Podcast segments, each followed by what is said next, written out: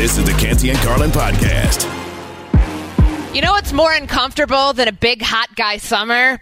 The travel day from absolute hell that I uh. had yesterday. Courtney Cronin and Michael Rothstein in for Canty and Carlin on this Thursday afternoon, ESPN Radio and the ESPN app. This show, as always, presented by Progressive Insurance.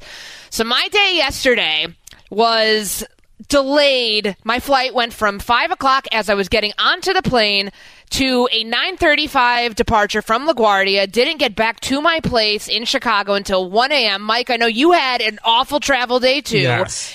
It it takes the life out of you when you are just like sitting in an airport waiting and waiting. And, you know, what Carlin was talking about big hot guy summer. I saw plenty people that would fall into that category yesterday who were they, just living their absolute best lives. But if we sound a little tired, we're not going to continue on that trend much longer. We've got plenty to get to here today on ESPN Radio. Damian Lillard, still a Portland Trailblazer after putting in a trade request last Saturday. And some interesting news that his agent is going out delivering to teams that might be wanting to trade for Damian Lillard. That plus the NFL. Our top five coaches on the hot seat going into the 2023 season. And a story out of Summer League involving the San Antonio Spurs, Britney Spears, and a slap that you don't want to miss. That and plenty more coming your way right here on Canty and Carlin. This show, as always, presented by Progressive Insurance. But we start with the news out of the NBA. According to ESPN's Adrian Wojnarowski, Mike, we've all been on Dame Watch for the last couple of days. We know that he doesn't want to be with the Portland Trailblazers. The destination of choice is the Miami Heat. But his agent, Aaron Goodwin, has apparently been calling around to teams that could potentially be trade partners for the Portland Trailblazers, saying, more or less, do not engage because there's one place Damian Lillard wants to play, and that is not anywhere else other than the Miami Heat. Yeah, I mean, listen, that's what Dame Lillard pays his agent. However much money he's paying his agent or paid when he signed that massive contract extension to do is do everything he can to influence teams that maybe Damian Lillard doesn't want to go to to not trade for him or the places he does want to go saying, "Hey, welcome that." Like that's his job. So I understand that he's doing that, but if I was an NBA general manager, I would laugh and I would be like, "Well, when you signed that extension, probably should have looked at Bradley Beal's contract, gotten that no trade clause put in if you really want us to pay attention because I don't care. If I if I were a GM of any NBA team outside of Miami that wanted to get in the Damian Lillard, Lillard conversation, I would say, well, that's nice. I appreciate that. So are you telling me if if we trade for Damian Lillard, he's not going to play? He's going to sit he's going to sit out. He's going to put a Le'Veon Bell? No, no, no, no, no. That ain't or Rob Gronkowski when Rob Gronkowski was being talking about being traded to Detroit from New England and he was like, I'll retire instead. Unless Dame Lillard's going to do that, this leverage is all posturing by Aaron Goodwin, not buying it, Courtney. Yeah, he's telling organizations, according to Woj, that Lillard would be an unhappy player if he ends up on a team that's not Miami. This doesn't fit the Damian Lillard MO, Mike, because this is somebody who, after being drafted by the Portland Trailblazers more than a decade ago, played his entire career there. He was the epitome of loyalty. He's been somebody who has never had any sort of controversy surrounding him on the court or off the court based on his availability, based on him being a good teammate, based on him wanting to play even if the circumstances are less than desirable. So this would be such a departure from who Damian Lillard has given off the perception of who he is, publicly, privately, what have you. And it goes against everything that's now within the CBA because these trade requests, the very public trade requests that Adam Silver does not like. We remember at the State of the NBA press conference before the NBA Finals. He said he really wasn't fond of players being able to go out and publicly say, I want out, move me please, or I don't, you know, I'm not going to be here, I'm not going to play. There's a clause now in this CBA that any player who demands to be traded from a team is subject to a fine and or a suspension. The max fine that can be imposed by the imposed by the NBA is $150,000 for Damian Lillard who signed that massive contract extension last offseason when he got the max. He used the Portland Trail Blazers to get the max just as they used him to get to this point now where they want to turn over a new leaf. That's a drop in the bucket. But the suspension element, I don't see that coming into play. To me, this is all based on discretion. What this comes down to is an agent posturing and somebody who has more than 20 clients in the NBA. How are you going to tell teams that you're likely doing business with? Some of his biggest names are Damian Lillard, uh, Gary Payton II, DeMar DeRozan. How are you going to tell potential teams trying to trade for Damian Lillard, don't do this, or we're basically going to have beef and we're not going to have a great relationship? It to me, it's just it's it's a leverage play. It's a grab for it's a grab for power here, knowing that Portland's the one who possesses all the power, and it just doesn't fit who Damian Lillard has given off the impression that he is in the NBA by saying if you trade for him, he's not going to be happy and he's probably not going to play. Yeah, well, it's it's beneficial for the agent. It's beneficial for Damian Lillard to at least try and send that message out there. If there are places that he doesn't want to go, like if I'm Detroit and I hear that, I say, okay, well, I wasn't really going to trade for you anyway, so cool. Definitely don't want to do that. But you're right in the fact that Aaron Goodwin, if he is really telling them that he wants to kind of go to war a little bit, if it's going to happen, I would be very concerned because there'll be some GMs who are like, you know what, I'm just, uh, you know what, I'm not going to deal with you and your players. That's great. You have Gary Payton the second. That's great. You have some of these other guys. Guess what? There's a lot of talented players in the NBA. But usually, in my experience covering the NFL and covering some other sports, Courtney, you've covered multiple sports as well. GMs, unless it's really, really dirty pool, they will usually be able to separate the conversation from client to client. And I am guessing that Aaron Goodwin is banking on anything he has to do for Dame Lillard will not necessarily affect other players unless it gets to the point where it's really, really uncomfortable. And I don't think that we don't know the words that have been said exactly, but I don't get the sense that him doing this would be super uncomfortable. It's more of a, hey, I'm giving you a warning here. Don't do this. We'll see how it goes from there, though, because that slope can get pretty slippery, Courtney. In Woj's story, that I encourage you all to go read at ESPN.com. It's an ESPN Plus story that takes you inside the last five days since Damian Lillard put out the trade request, but goes before that to set up how we got to this point quote general managers who have talked to ESPN if you guys can scroll up for me on the screen real quick so I can see this real quick suggest that pressure won't impact how they're going to proceed. They would have Lillard, they meaning other teams, under contract for four years and believe his default mechanism would remain playing hard and playing well. So that fits the MO of Damian Lillard, the person that we have known him to be, the perennial all star, the person who is the epitome of a gamer somebody coming off a career year too. So any team that is looking to upgrade their backcourt, a team that feels that they are a missing piece away, whether it is the Philadelphia 76ers, if they do indeed move on from James Harden, whether it's the Los Angeles Clippers, the Boston Celtics, other teams not named the Miami Heat that might be trying to get in on the Lillard sweepstakes, you can't blame him. He's a great player. He's somebody that could potentially lift your franchise if you need that extra boost to get past the second round of the playoffs, to get into the NBA Finals. And I frankly think that he would get over it eventually. This guy is a professional, Mike. Like, sometimes things don't go according to plan, and when your list only has one team on it, you're kind of doing it to yourself unless in the next day, days, week, he ends up expanding that list to include more teams, which would then give Portland more options about where to send him. Theoretically, but again, Portland can also just be like, sorry, like womp womp. That's nice. You want to go there where they're not. Their offer is not good enough. I mean, Portland can really do that. And Aaron Goodwin and Damian Lillard will just have to deal with it because what's he going to do? Not play for the next three years, force a trade again? Then he gets into the Kyrie James Harden territory. I don't think Dame Lillard is made of that kind of stuff. Yeah, I don't either. We will see how much longer the saga wants to play itself out. Things are not moving very quickly at this point, five days after Damian Lillard officially requested a trade away from the Portland Trail Blazers. He's Mike Rothstein. I'm Courtney Cronin. You are listening to Canty and Carlin on ESPN Radio. Canty and Carlin is presented by Progressive Insurance. Protect your family, your phone, and your furry friends with life, electronic device, and pet health insurance.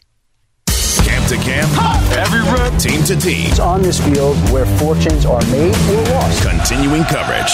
The countdown to kickoff rolls on. 63 days until the NFL season begins. Yeah, I like football, I like football season, and all the things that go with it. The NFL lives here. ESPN Radio. Two weeks from right now, the Jets and the Browns are in training camp. They are a part of the Hall of Fame game, which happens earlier every year, it seems. We're at the beginning of August, where the first preseason game will be played. So we're only a matter of weeks before everybody is in full swing in the NFL, in training camp, getting ready for the 2023 season. What better time to bring in Andrew Hawkins, ESPN NFL analyst, who's going to be on NFL Live later today? Hawk, we appreciate you joining us. And, and since the Browns are one of those teams that I mentioned, and you played there from 2014 to 16, I wanted to start with them because I feel like they've had such a quiet offseason. We haven't talked really much at all about Deshaun Watson and what we saw from him after the suspension and coming back and looking like there was a lot of rust. What is the expectation for this offense after how last season played out and where they can go from here in a really crowded division? Yeah, that's a. I mean, that's a great question. I, I think to your point, it's a very talented division.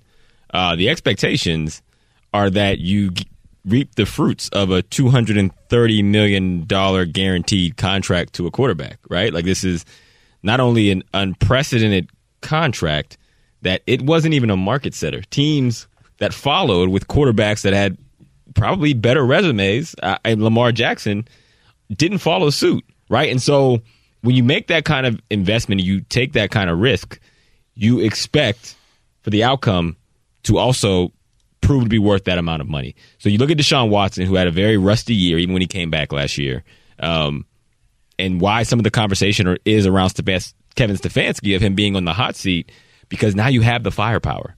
And you had an offense that was set up, you know, kind of half Jacoby Brissett, half Deshaun Watson. Is it conservative? Is it we're taking the reins off of Deshaun Watson and letting him go?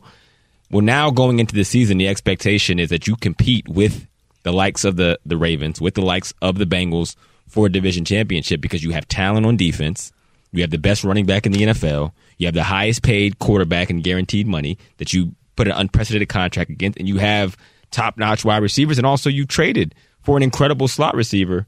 Um, and so I think the expectation is like we want to win the division, or we want to be one of these teams that people look at as a real contender for a Super Bowl. And if not, there could be changes being made. Consider considering that deal that they gave him, mm-hmm. do you mm-hmm. think at this point there's regret from the Browns at all from what they've seen so far and all the attention that they received negatively at, because again, yeah. Deshaun Watson for those who don't remember was accused by multiple massage therapists of mm-hmm. inappropriate acts and that was before they made the deal and yeah. then they ended up trading for him. Yeah, I mean that that was the reason why a quarterback of his caliber was available in the first place, right? I think if you go back to what that 2020 season is you know, uh, with with no DeAndre Hopkins or you know, this is after Deshaun Watson got his first contract.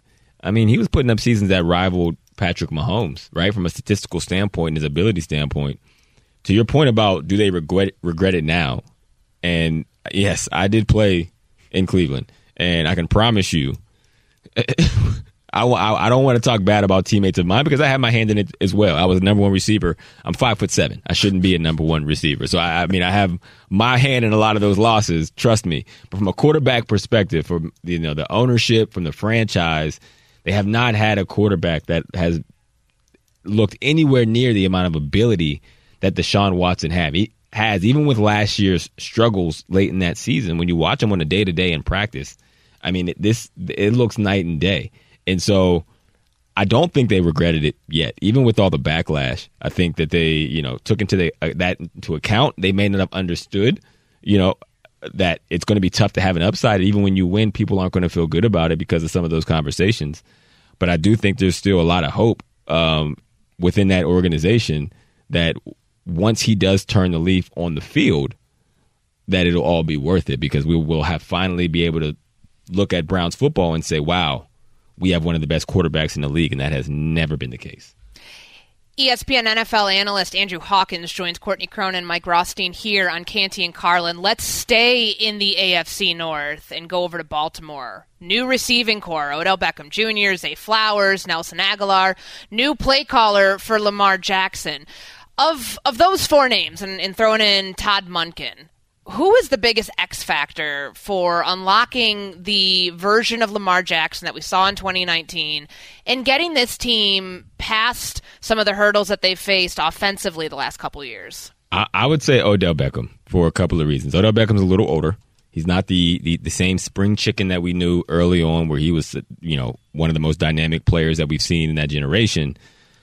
But I think for it's it's what it represents to Lamar Jackson, right? Like what we've been told all the time is that, oh man, well, is, is Lamar going to get there as a passer, and he doesn't do this and he doesn't do that. But you know, using my own eyes, they don't have weapons on that team outside of Mark Andrews, and they haven't had weapons on the outside, and that's the number one thing that a quarterback needs is is weapons. And I think the Odell Beckham contract and even how it came about was a commitment to say, okay, Lamar, we're going to surround you with what we need. They go get Zay Flowers, and to your point, and a lot of those names, and Monken as the OC.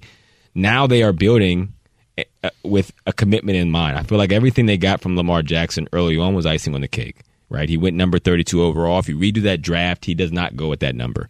And I think they came into it not knowing what they had in him, but they it paid big dividends with MVP and you know a, a, a, wins and losses record that rivals only Patrick Mahomes in that span. And now this commitment to building the pieces around him and saying, okay, now let's see what we really have. Can you really truly ascend to the elite level um, that you've been at times on a consistent basis?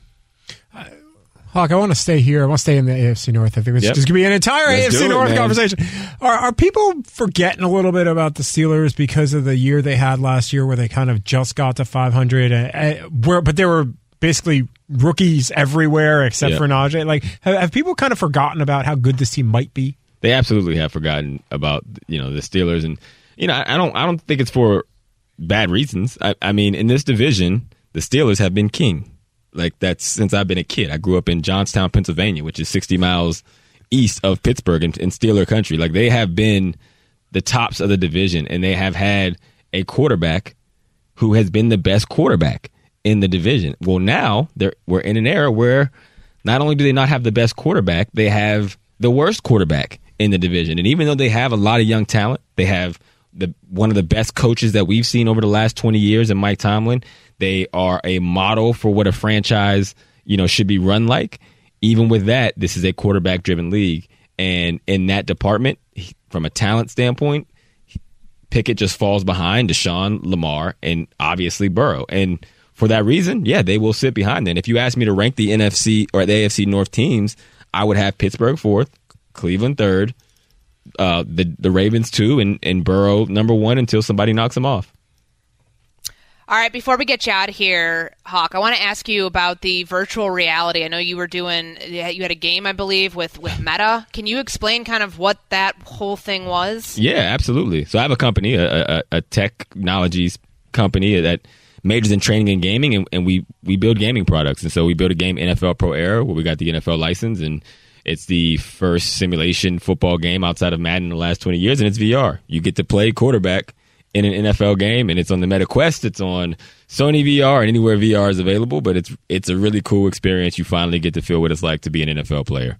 QB iView. Uh, that is pretty neat. I assume that's with the headset that you have on? Yeah, yep. So you put the headset on and it is fully immersive. And I'm I'm not joking. Depending on what your favorite team is, it feels like you are the quarterback of that team. That you feel awesome. the rush, you feel the size of the players, you feel the speed, uh, everything. So if you were if you were Falcons quarterback the last couple of years, you would Yeah. just get sacked over and over. Just Is that- sacked, okay. interceptions, just offensive ineptitude, everything, man. It's it's it's real life. No, I'm well, now you know. I, I we and you and I talked about it about a couple of years ago, and I, I don't know if I would want to play it now. Dude, that that sounds like that was just painful. Is this going to be a yearly thing where you guys are going to do this year over year? Like, is there a game coming out this year? yep, we're we're deep in development now, and we'll have the new version that we'll announce here soon, coming out this season. Well, that's awesome. That's about as close as Mike and I are going to ever get to playing in the NFL. so we're definitely going to have to check it out. Hawk, we appreciate it. Go crush it on NFL Live this afternoon. Appreciate you having me, guys. That's ESPN NFL analyst Andrew Hawkins joining us here on Canty and Carlin. What a rough week it's been for the Los Angeles Angels. MLB's trade deadline under a month away. Angels might have some hard decisions on the horizon regarding superstar Shohei Ohtani. We're going to get into all that next right here on ESPN Radio and the ESPN app. This podcast is proud to be supported by Jets Pizza, the number one pick in Detroit style pizza. Why? It's simple. Jets is better. With the thickest, crispiest, cheesiest Detroit style pizza in the country, there's no competition. Right now, get $5 off any eight corner pizza with code 8SAVE. That's the number eight, S A V E. Go to jetspizza.com to learn more and find a location near you. Again, try Jet's signature eight corner pizza and get $5 off with code 8SAVE. That's the number eight, S A V E. Jet's Pizza. Better because it has to be. Hi, it's Mike Greenberg letting you know ESPN Bet is ready to take you through all the biggest sports moments this spring. The official sportsbook of E ESPN has exclusive offers and markets from Scott Van Pelt, Stephen A. Smith, and me, plus many more. From the playoff intensity to finally getting out to the ballpark, there's no better time for sports fans. Sign up today. New users get a bet reset up to $1,000 in bonus bets if your first bet doesn't win. Download ESPN Bet today. What a play! Must be 21 plus and present in select states. Gambling problem? Call 1 800 Gambler. Terms and conditions apply. See app for details. This is the Canty and Carlin podcast.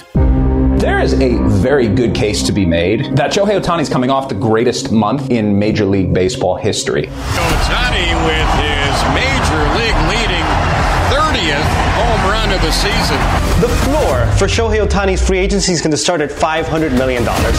He's also going to want to win, and that's why these next few months for the Angels are critical if they're going to have any chance to keep him. Either you trade him and get something, or you let him go and get a mediocre draft pick. We have been here before with Shohei Ohtani last year. Right around the time of the MLB trade deadline, the Angels, who were teetering on the edge of another unsuccessful season, were debating whether they should trade him then. And now, due to the rash of injuries that we've seen over the last 48 hours, the question comes up again for Arte Moreno and the Los Angeles Angels. This is Canty and Carlin on ESPN Radio and the ESPN app. Courtney Cronin, Mike Rothstein sitting in for the guys on this Thursday afternoon.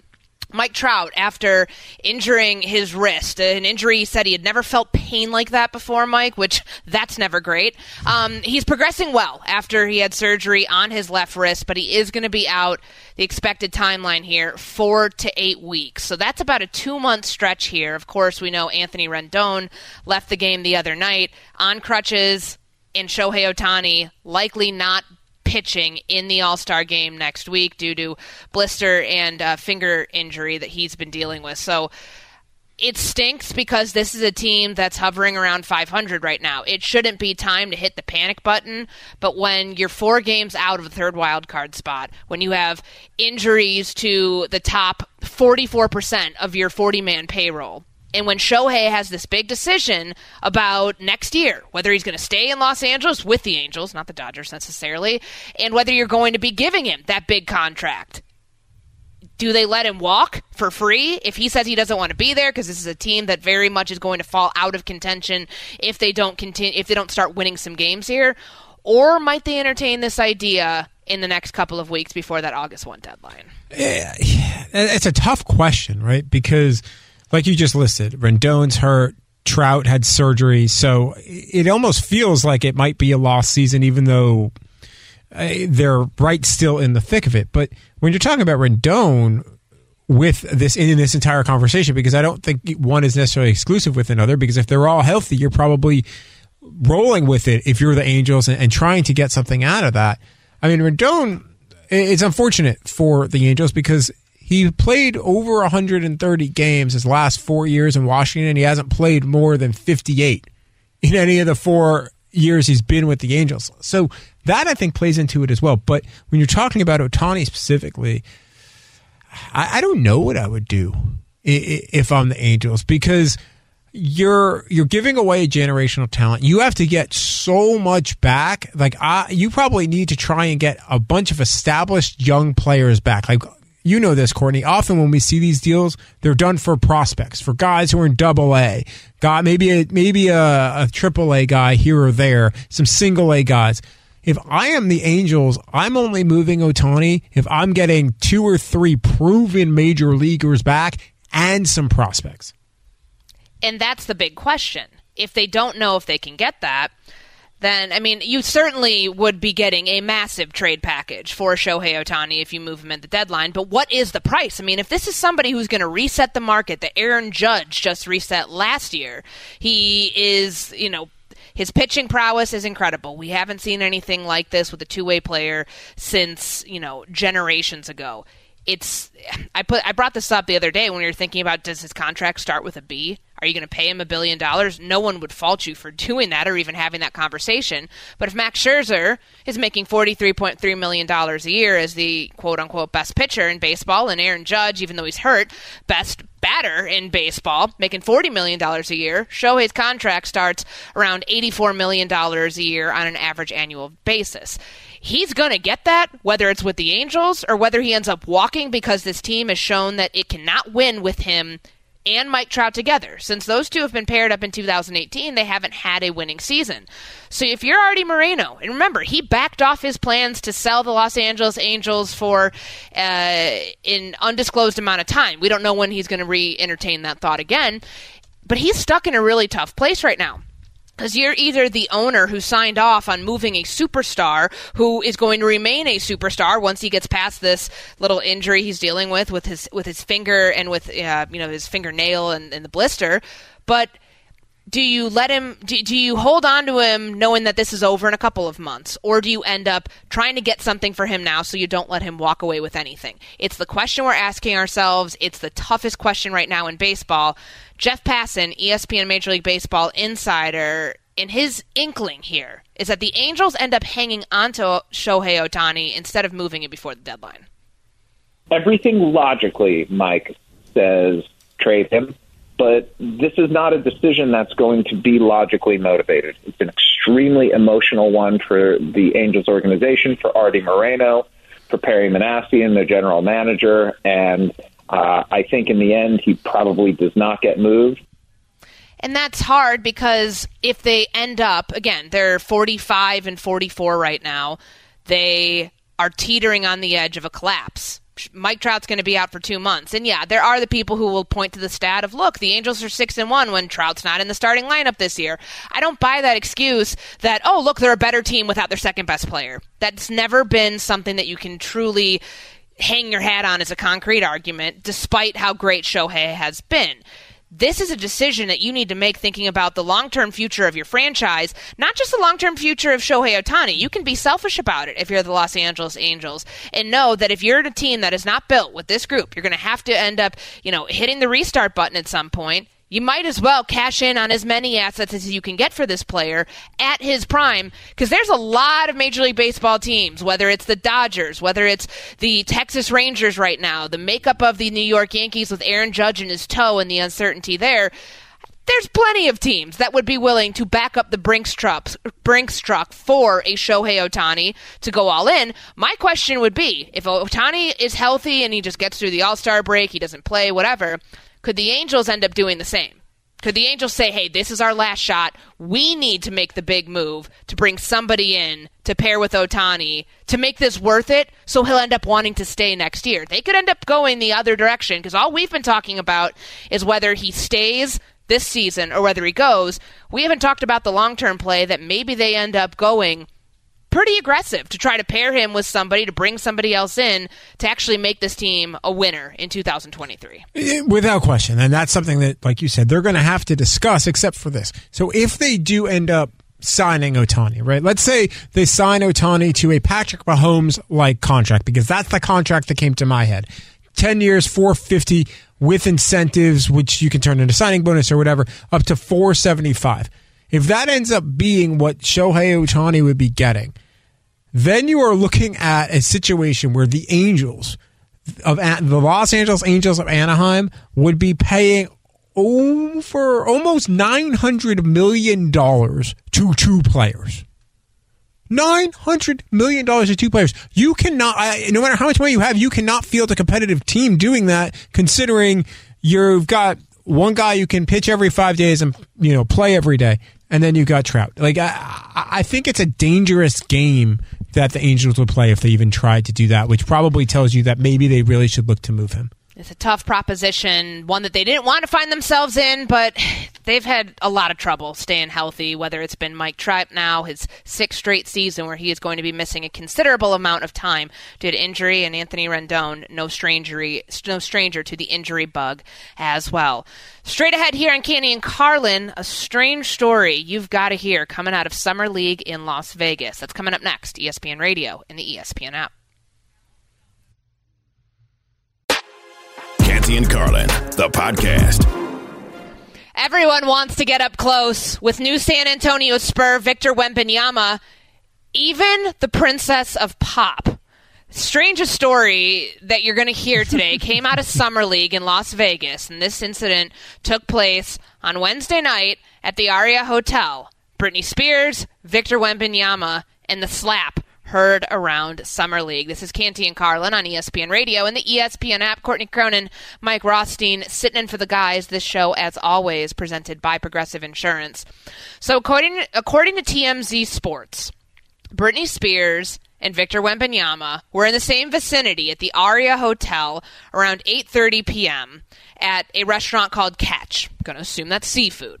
So Britney Spears reportedly approached Wembanyama and like tapped him on the shoulder, Mike, to ask for a photo. Normal behavior. She's a superstar. People have been doing this to her since she was 15 years old. The director of security for the San Antonio Spurs, his name's Damian Sl- Damian Smith, allegedly quote backhanded her and knocked her to the ground. This is according to the TMZ Sports report. And Britney Spears now is filing a, an incident, a police report alleging assault, which, assuming this incident pans out the way that it's described, is a pretty significant one. And it's according to TMZ. Again, going to couch this here because they're the ones reporting this. It was Smith, the director of security for the San Antonio Spurs, who initially didn't recognize Britney Spears, and then, of course, after this incident happens, ends up trying to backtrack and trying to smooth this over. Which I would say if you don't have security around your seven foot three superstar and you know that you're in a place like Las Vegas that has people everywhere coming up to try to get a glimpse of this guy, he hasn't even played in a game. Their first game is Friday night, 9 p.m. Eastern Time on ESPN against the Charlotte Hornets. That's the first time we're going to get to see Victor Wembanyama in action. But up until this point, he has been the main attraction at Summer League and of course people are going to come up trying to take photos with him but to backhand somebody like something about this story it's, isn't lining yeah. up correctly because the the action doesn't fit the crime the alleged crime so to speak which apparently is tapping Victor Wembanyama asking for a photo. No I, w- without question. Like without question this you don't put for okay there's a few things here that bother the heck out of me. The first you are the head of security for an NBA franchise. You should know better. Do not put your hands on people. It's not like she went to Victor Wembanyama and was like, boom, and slapped him on the back or showed any sort of threatening. Now, again, this is all based off of police reports, et cetera, et cetera, based off of that. But also, Britney Spears is a 41 year old woman. I- have seen her in person. It's she's not like six feet tall and like not exactly the most intimidating human out there in terms of like stature, right? Like no reason for the security director to do this. Absolutely none. Secondly, how do you not recognize Britney Spears? I know. Like That's, because Victor Wembanyama like probably Vegas. recognizes Britney Spears. She has a residency at the Aria. Her face is like on the freaking billboards. Pay attention, Director of Security. Third, if you're the manager of the Aria, like the general manager or the general manager of Catch, and you know Britney Spears is in your restaurant, how about you facilitate that? Like seriously, there were so many things that got, went wrong here to get to this point, but it starts with number one. Unless someone like physically puts your hands on you, you do not do that. Just don't. What are you doing, man? Like seriously, that guy. And I don't ever advocate for someone losing their job, but what are you doing, man? It's a it's a terrible look for the Spurs and you know for Victor Wembanyama I'm sure he was probably embarrassed by this this alleged incident taking place in the Aria Hotel last night around 8:30 p.m.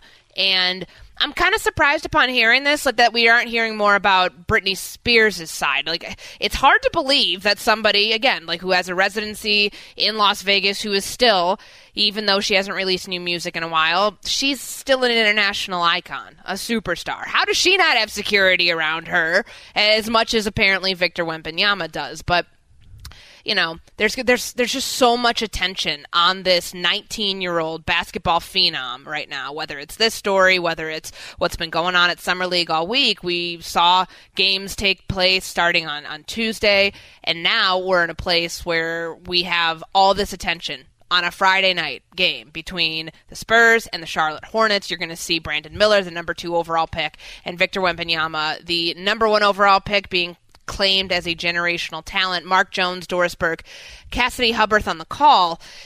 Again, when you have a player of this magnitude, Mike, you're going to need to step it up in ways that you probably haven't done in a very long time because people like that draw attention and you can't react in a way that it's going to bring negative attention on the franchise and on the player himself, even though he didn't do anything.